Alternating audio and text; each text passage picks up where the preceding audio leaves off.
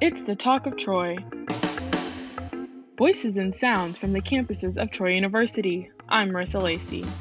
Each semester, Troy University's International Arts Center features the thesis work of graduating art students. Exhibit organizer and professor Greg Skaggs says there's a ton of different subject matters.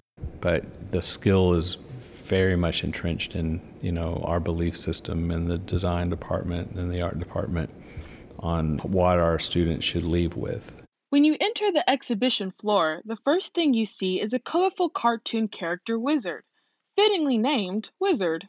Fine arts major Dior Brown's concept was inspired by the animated series Adventure Time. Artwork doesn't always have to be super serious, and it doesn't always have to have like this crazy deep meaning to it. I kind of like to just jump in and have fun with my stuff. Other students did opt for more serious subject matters such as the unrealistic beauty standards set by Disney princesses. For more information on the International Arts Center's new exhibition featuring the work of 18 Troy University seniors, and for a virtual tour, visit troy.today.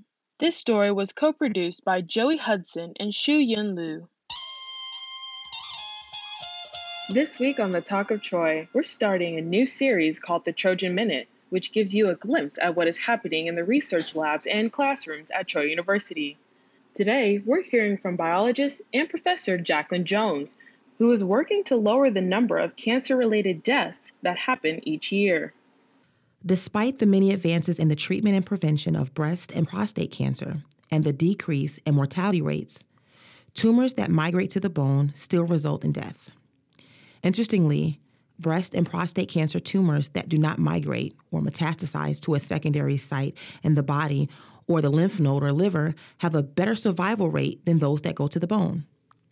What makes tumors in the bone so lethal and toxic that it results in almost 100% death? What components in the bone microenvironment allow the tumors to grow at a fast rate? Well, the tumor is thought to be a wound that won't stop healing.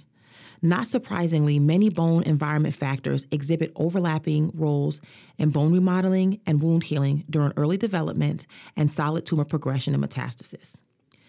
In both processes, wound healing and bone remodeling, an endless amount of growth factors are present and reactive. It is this vicious cycle that tumor cells hijack to access an infinite supply of growth factors that help drive tumor growth and allow tumors to evade the immune system. A key element of the bone, FOXY3, has been shown to regulate gene expression of growth factors and other key players that drive bone remodeling and wound healing. We investigated the expression of FOXY3 in prostate and breast cancer human tissue, and we see an increase in FOXY3 expression in prostate and breast cancer and a decrease in normal tissue. My lab has shown that using RNAi constructs to downregulate FOXY3 in human prostate cancer cells reverse the cancer cells to exhibit a more normal phenotype.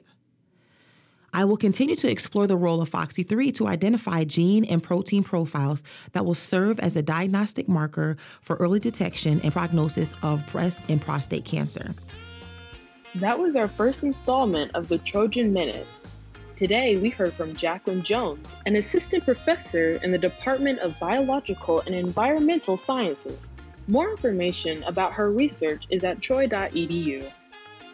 I'm Marissa Lacey, and you've been listening to The Talk of Troy, a production of Troy Public Radio. The Talk of Troy is also a podcast, available on NPR One or wherever you get your podcasts.